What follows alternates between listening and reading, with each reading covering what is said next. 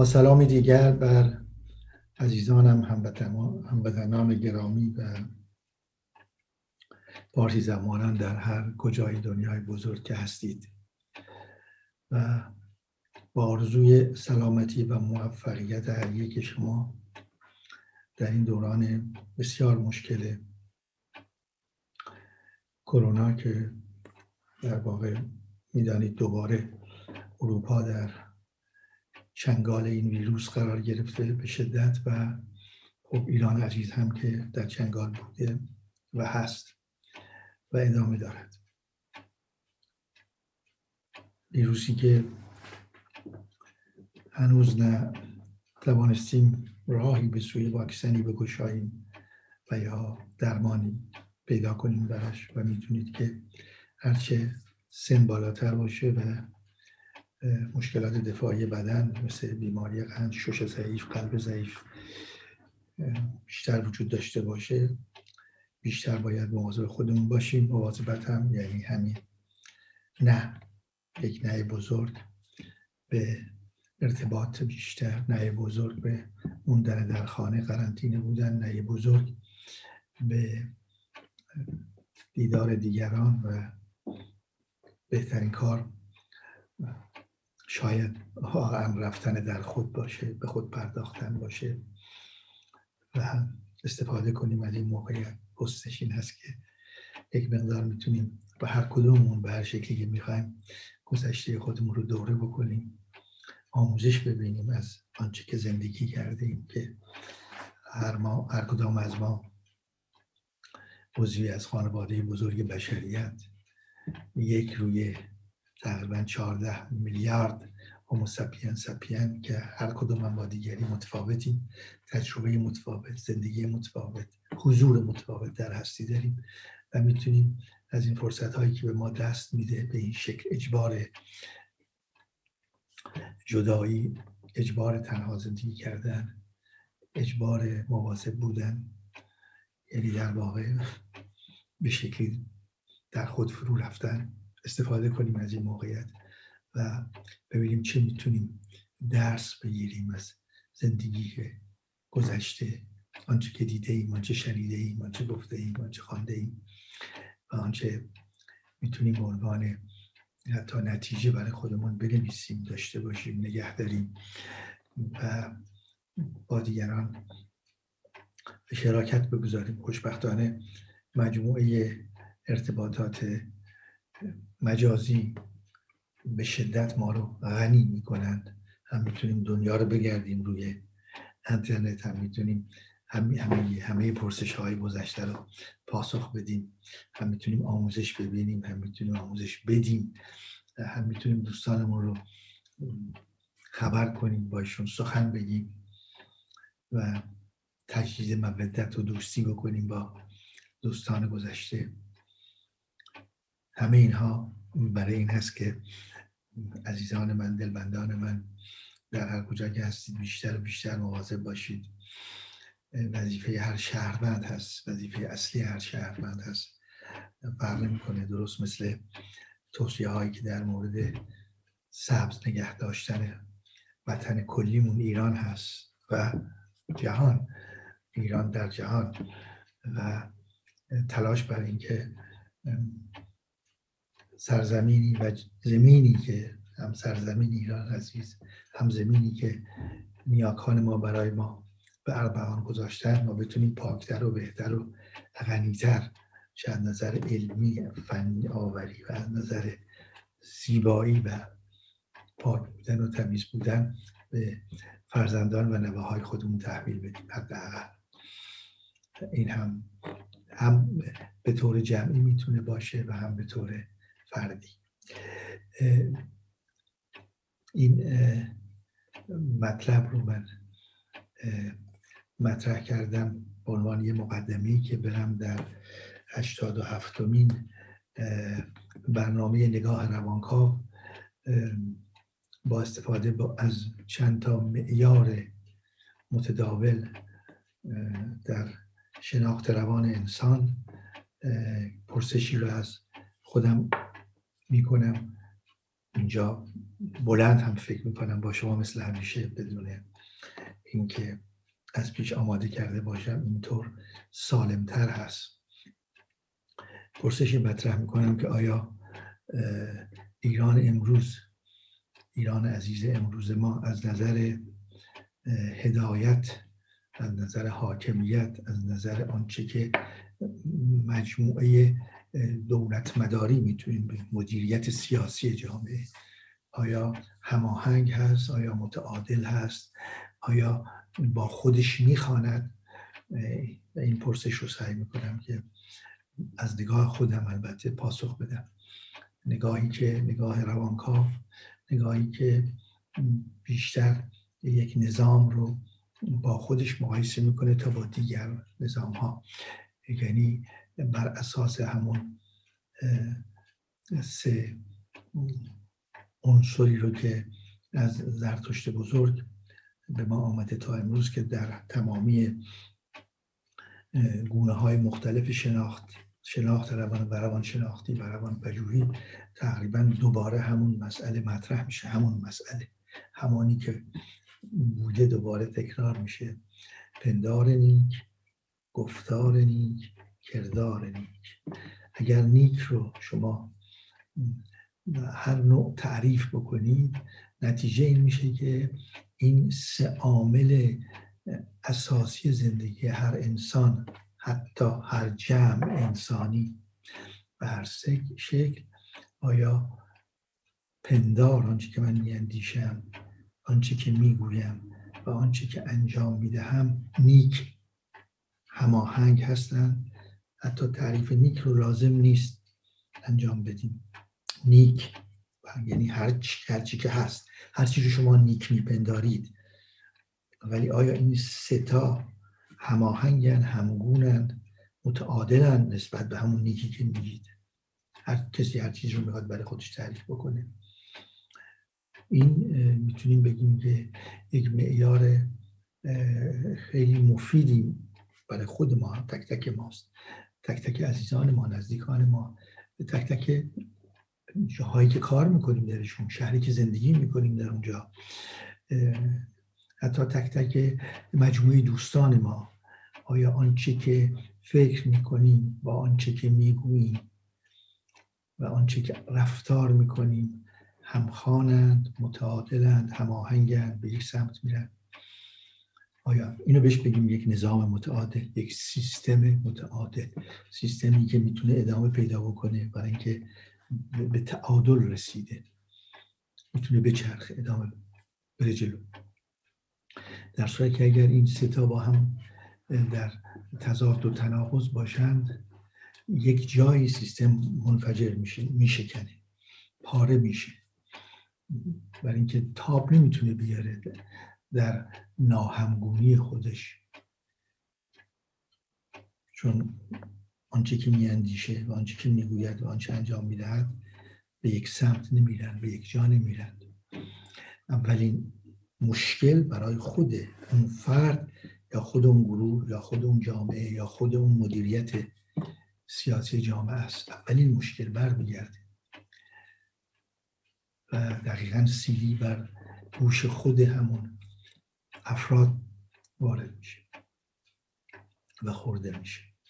من پیش از اینکه برم به سمت ایران امروز ایران عزیز امروز مثلا یک دوره می‌تونم بکنم برای اینکه مثالی زده باشم که با یک نگاه روانکاو شما طرف هستید نه نه یک فردی که جبهه خاصی داره در مورد مسائل سیاسی یک توصیه خاصی داره در مورد یک نظام. من برای خودم طبیعتا اندیشه های سیاسی دارم تفکرات سیاسی دارم ولی در بررسی سعی کنم اونها رو دخالت ندم.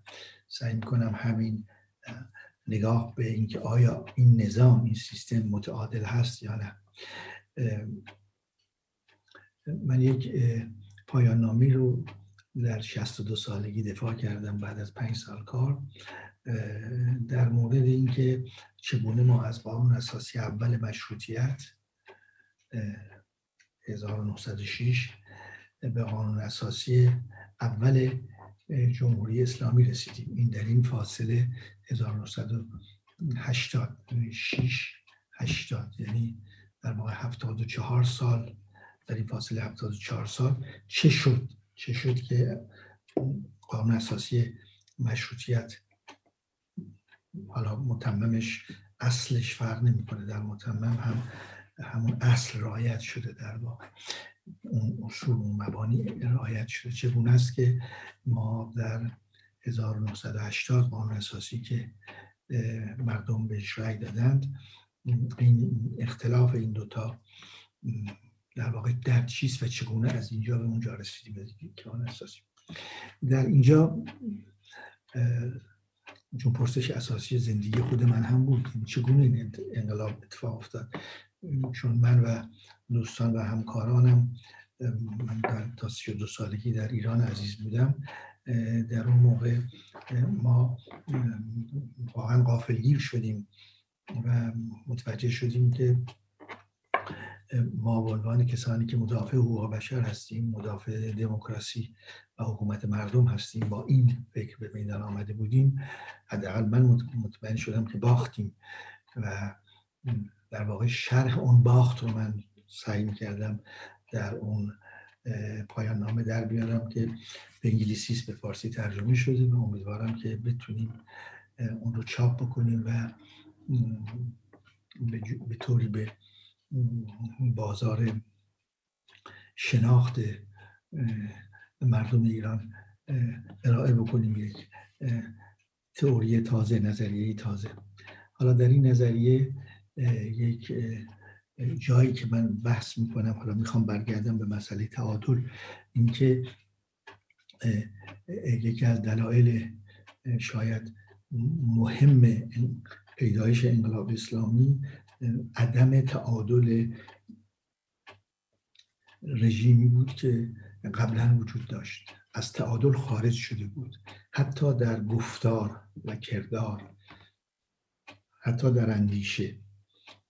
یک نمونه براتون فقط می‌زنم و اون اینه که در بین 1342 تا 1348 در اون شش سال با توجه به آنچه که بهش انقلاب سپید یا اصلاحات ارزی و پنج ماده دیگر میگیم به حال خیلی قاطع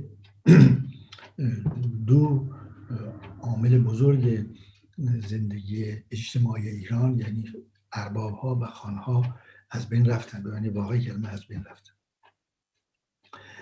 و می‌بینیم که خوب نگاه کنیم آنچه که بهش میگیم مدیریت سیاسی در ایران حالا اسم نظام شاهنشاهی پادشاهی سلطنت سالهای بسیار زیادی امیرنشین یا منطقه امیرنشین بودند و اونها باج می‌دادن خراج می‌دادن به بغداد در امپراتوری اسلامی. فرق نمی‌کنه اسم مهم نیست. به هر حال این مهمه که مدیریت سیاسی ایران بعد از حمله اعراب به ایران شکل های مختلفی گرفت مثلا اولین بار در صفویه بود که تونست اون دولت ملت ایران دوباره ایجاد بشه ایران بزرگ. و بعد هم حوادث دیگری اتفاق افتاد رسیدیم به قاجار و بعد هم پهلوی. می‌بینیم که در تمام این مدت به حال ایلات یعنی خانها و اربابان مالکان بزرگ عراضی در ایران اینها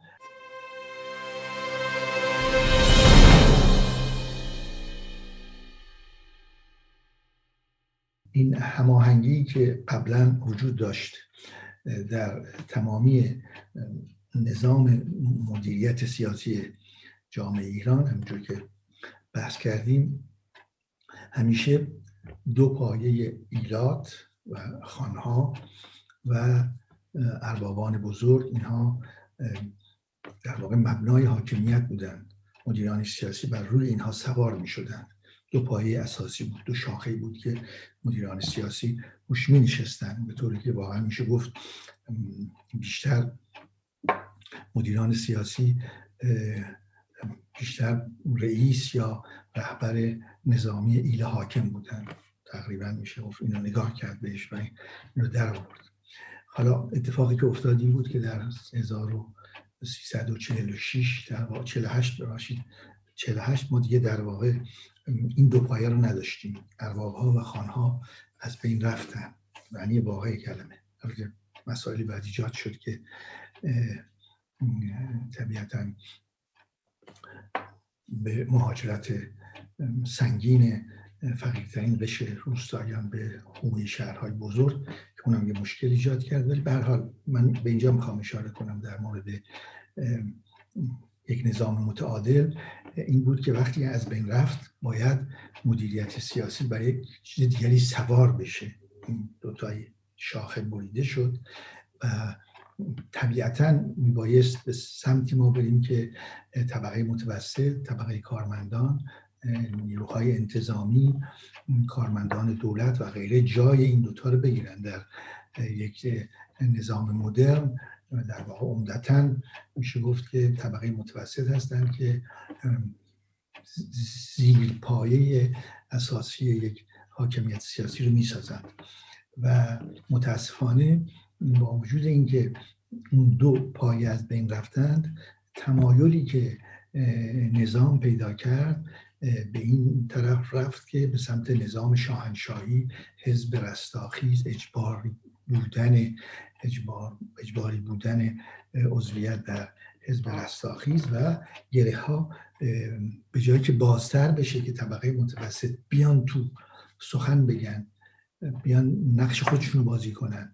بیان جامعه مدنی خودشون رو بسازن که از اون جامعه مدنی بشه یک دموکراسی بیاد بیرون. به جای این جامعه مدنی بیشتر و بیشتر خفه شد. یعنی طبقه متوسط خفه تر شد. چیزی که بهش امکان سخن بگیم. به نام نظام شاهنشاهی و رستاخیز و تمدن بزرگ ما طبقه متوسط رو در اون زمان بردیم بیشتر زیر فشار. روشنفکران فشار بیشتری احساس کردن و نتونستند در واقع به یه شکلی شاید پیشتاز طبقه متوسط باشن که بتونند به نوعی زیر پایه اساسی سلطنت باشن یا مدیریت سیاسی جامعه باشن. این تناقض ببینیم اینجا. یکی از عوامل شکافتن این مدیریت سیاسی شد. حالا بقیه مسائل هم هست ولی من می‌خواستم فقط یک نمونه اینجا مطرح بکنم. حالا با این فکر نگاه بکنیم ببینیم که امروز ایران به چه شکل هست؟ ایران عزیز ما مدیریت سیاسی ایران عزیز ما امروز به چه شکل هست با یک, یک چند مثال مشخص. و این می‌تونه به هر کدوم ما از ما کمک بکنه که روشی که ما دلمون بخواد مطلوب باشه با مطلوب ها جامعه بی طبقه جامعه بی طبقه توحیدی دموکراسی نوع کاملا فرانسوی و غربی یا احتمالا یک نوع روشن فکری مذهبی. هر نوع مطلوبی رو که برای خودمون داریم و در هر نوع تجزیه و تحلیلی از آینده که هستیم هر نوع حکومتی رو که دلمون می‌خواد داشته باشیم برگشت دوباره سلطنت برگشت دوباره قانون اساسی مشروطیت منهای سلطنت مثلا فقط به جای تمام قدرتی رو که به شاه داده می‌شد بدیم به یک رئیس جمهور و درست چارچوب قانون اساسی مشروطیت رو نگه داریم. هر کدوم از اینها می‌تونه خواست ما باشه حق ما باشه که این خواست رو داشته باشیم. ولی یک نگاهی که می‌تونیم بکنیم اینه که در اون نظامی که مورد نظرمون هست و می‌خواهیم و مطلوب ما هست آیا این ستا عنصر اندیشه گفتار و کردار متعادل هماهنگ خواهند بود. این یک تجربه است یک آموزشی است که حتی می‌تونیم به سطح خانواده بیاریم. حتی در تربیت فرزندان. مثالی بزنم حتی در تربیت فرزندان تا بعد دیگه بپردازم به موضوع مشخصی که مطرح کردیم. بحث اینه که شما وقتی که بعد از نهار یک پدر و مادری می‌خوان استراحت کنن و بچه ها میگن که شما هم بخوابید ما می‌خواهیم بخوابیم استراحت کنیم. این یک نوع گفتمان هست. گفتمان دیگرش اینه که بخوابید برای سلامتتون خوبه یه نیروی دیگری بگیرید برای اینکه پاشید بازی کنید زندگی کنید درس بخونید این دوتا با هم فرق می‌کنه. این قسمتی که من میگم من دلم به عنوان پدر یا مادر سوخته برای تو تربیتت دارم می‌کنم به تو دارم امکان زندگی میدم. بهتر از سالمتر زندگی کنی. این گفتار که برای سلامتیت خوبه خب، و من هم ببین من هم استراحت می‌کنم با هم استراحت کنیم. این یک هماهنگی داره با وظیفه پدر مادر که تربیت فرزندان و گذاشتن امکانات در اختیارش است. این با اون اندیشه تربیت هماهنگی داره. در صورتی گفتار اینکه چقدر صدا می‌کنید من می‌خواهم بخوابم هیچ هماهنگی با اون وظیفه اصلی که پدر و مادر دارن به عنوان ایجاد تدارکات لازم ایجاد فضای مفید آموزشی و سلامتی کودکان فرزندان نداره. اون دو تا تناقض دارن من این مثال خیلی سالی در مورد تربیت. یا این مثال خیلی قدیمی که فرزندی تلفن رو می‌خواد جواب بده و پدر یا مادر میگه بگو من نیستم منزل. خب این در واقع یک گفتار و رفتار چگونه ممکنه که روز قبلش این پدر یا مادر به فرزندان بگن دروغ نگویید؟ اون اندیشه دروغ نگویید. اینجا در عمل و گفتار باطل میشه و این نمی‌تونه هیچ وقت پیشرفت بکنه این نوع آموزش و پرورش. و هر حالا برگردیم سر خود مدیریت سیاسی امروز جامعه ایران عزیز ما. از یک طرف این بحث هست که همه هرچه داد دارید بر سر خانه سپیده منظور محل اقامت رئیس جمهور آمریکاست. بر سر اونها هرچه فریاد دارید بر سر اونها بزنید. تمام مشکلات امروز جامعه ایران از نظر گرانی و از نظر از دست رفتن متاسفانه اعتبار پول ملی اونجاست. اونجا هم خب تحریم هاست و این تحریم ها خیلی ما رو در عذاب قرار دادن. نمی‌تونیم نفت بفروشیم. حتی نمی‌تونیم اگرم بفروشیم نمی‌تونیم پولهاشو بگیریم بخریم. از جامعه از تبادل تجاری با جهان. و خب همه اینها من واردش نمیشم. به حال تحریم هاست که ما رو به این روز انداخته. یعنی مدیریت سیاسی. پیغامی که میده به مردم این 80 میلیون. پیغام مدیریت سیاسی این هست که ببینید تمام این مشکلات امروزه از تحریم از یه طرف. این یک در واقع گفتمانی است که تقریبا عادی شده همه همه این رو مطرح می‌کنن. و ریشه رو در این مسئله تحریم می‌دونن ریشه مشکلات امروز ایران رو. از یه طرف تلاش بسیاری ایران کرد که تحریم اسلحه تحریم فروش یا خرید اسلحه حل بشه و تحریم از بین بره. و شد. تحریم از بین رفت. و همین حاکمیت سیاسی خوشحال هست که تحریم اسلحه از بین رفته و سازمان ملل ادامه نداد به تحریم فروش اسلحه به ایران عزیز ما. خب همین دو عکس العمل رو نگاه کنیم بهشون. همین دو از یه اندیشه میاد گفتار کردارش هنوز نمی‌دونیم. یعنی هنوز نمی‌دونیم که آزاد شدن خرید اسلحه در دنیا از طرف حاکمان سیاسی امروز ایران چگونه تعبیر خواهد شد؟ به طور خیلی زیاد می‌خوان بخرن؟ نمی‌خوان بخرن؟ چه چیزهایی رو می‌خوان بخرن؟ این بحث اینجاست که اگر مسئله تحریم ها باعث شده که ما نتونیم با جهان تعامل بکنیم و داروی لازم رو بخریم غذای لازم رو بخریم وسایل پیشرفتی رو که لازم داره جامعه بتونیم تهیه بکنیم شیر خوش رو بتونیم بخریم. آنچه که لازمه برای ادامه حیات جامعه. اگر قیمت ها رفته بالا به دلیل تحریم کاهش ارزش پول ملی به دلیل تحریم همه اینها به دلیل تحریم هست. وقتی که ما خوشحالیم که تحریم اسلحه برداشته شد معنیش این هست که علاقمندیم به خرید اسلحه.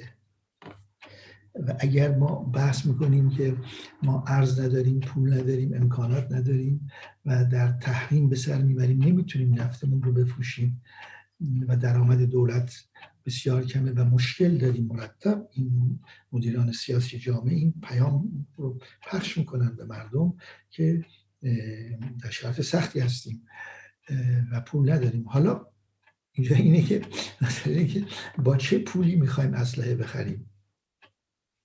آیا این اسلحه ضرورتش بیشتر از داروست؟ ضرورتش بیشتر از نیاز زندگی روزمره ماست؟ به چه دلیل؟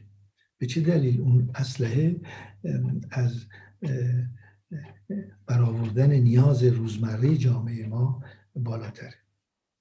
این پرسش کاری که می‌کنه در واقع اشاره می‌کنه به این تناقضی عدم هماهنگی که بین آنچه که فکر میشه و آنچه که گفته میشه و آنچه که عمل میشه صورت داره گیره اگر به اصیله تحریم ما امکان مالی نداریم ولی که دارو بخریم و خوشحالیم ولی که می‌تونیم اسلحه بخریم این چگونه مدیریت سیاسی است که عمده نیاز مردمش رو به اسلحه و موارد حالا دفاعی یا حمله مربوط می‌کنه. به جای اینکه تلاش بکنه که زندگی اجتماعی مردم زندگی روزمره مردم هزینه های زندگی روزمره به یک مقدار به تعادل برسن که تورم بیاد پایینتر و بیشتر از این مشکل خرید مایحتاج روزمره پیدا نشه برای مردم. همه می‌دونن من نمی‌خوام رقم عدد میدم رقم عددهایی که خود مدیران سیاسی میدن روشنه برای که یک گفتمان اساسی و بنیانی همه جام هست این گفتمان از طرف مدیران سیاسی در هر جایی که قرار گرفته باشند و به هر فرمی که صحبت کنن میگن که می‌دونیم که سخته براتون ولی ملت ما تحمل می‌کنند حالا یه بحث دیگری است که ملت کجا این پیام تحمل کردن رو داده؟ ملت کیست و کجا این پیام تحمل کردن داده؟ فرضم کنیم که دادیم حالا ما, ما ملت یک کارت سپیدی داریم که ما تحمل می‌کنیم شما ادامه بدید. فرضم بکنیم این مسئله رو. خب پس شما می‌دانید که ملت دارن تحمل می‌کنن. شما می‌دانید که گرانی شما می‌دانید که اگر امکان مالی هست باید برطرف کردن مشکل زندگی روزمره مردم باشه نه خرید اسلحه. اینجا یک عدم تعادلی است که این مجموعه این عدم عدم تعادل ها یک نظام سیاسی رو میخکوب خواهد کرد به زمین خواهد زد. این پیش بینی است که خیلی راحت میشه انجامش داد که اگر بین اندیشه سیاسی مدیران سیاسی یک جامعه گفتارشون و کردارشون این هماهنگی وجود نداشته باشه به قول معروف دوم خروس از یک جایی می‌زنه یعنی بحث اساسی تر اینه که حال که به مدت چهل و یک سال روش خودی ناخودی اتفاق افتاده و ناخودی ها بیرون از مجموعه مدیران سیاسی هستن. هیچ مدیر سیاسی ناخودی نداریم. همه خودی ها 41 سال هست که قدرت سیاسی جامعه رو در اختیار گرفتید و آمدیم به اینجا. حال که با مردم سخن می‌گویید حداقل باید متعادل باشه هماهنگ باشه. اندیشه و شعارها گفتمان و کردار. این رو فاقدش هستیم. این رو هر کدوم از عزیزان در فرصت های دیگه می‌تونن با خودشون یه مقدار فکر کنن ببینن که اون مطلوبی را هم که میگن واقعا و می‌خوان که جامعه ما به سمت اون مطلوب بره آیا اون مطلوب هم اندیشه پندار گفتار و کردارش هماهنگ هست نیک هست. شب و روز خوشی رو برای همه عزیزانم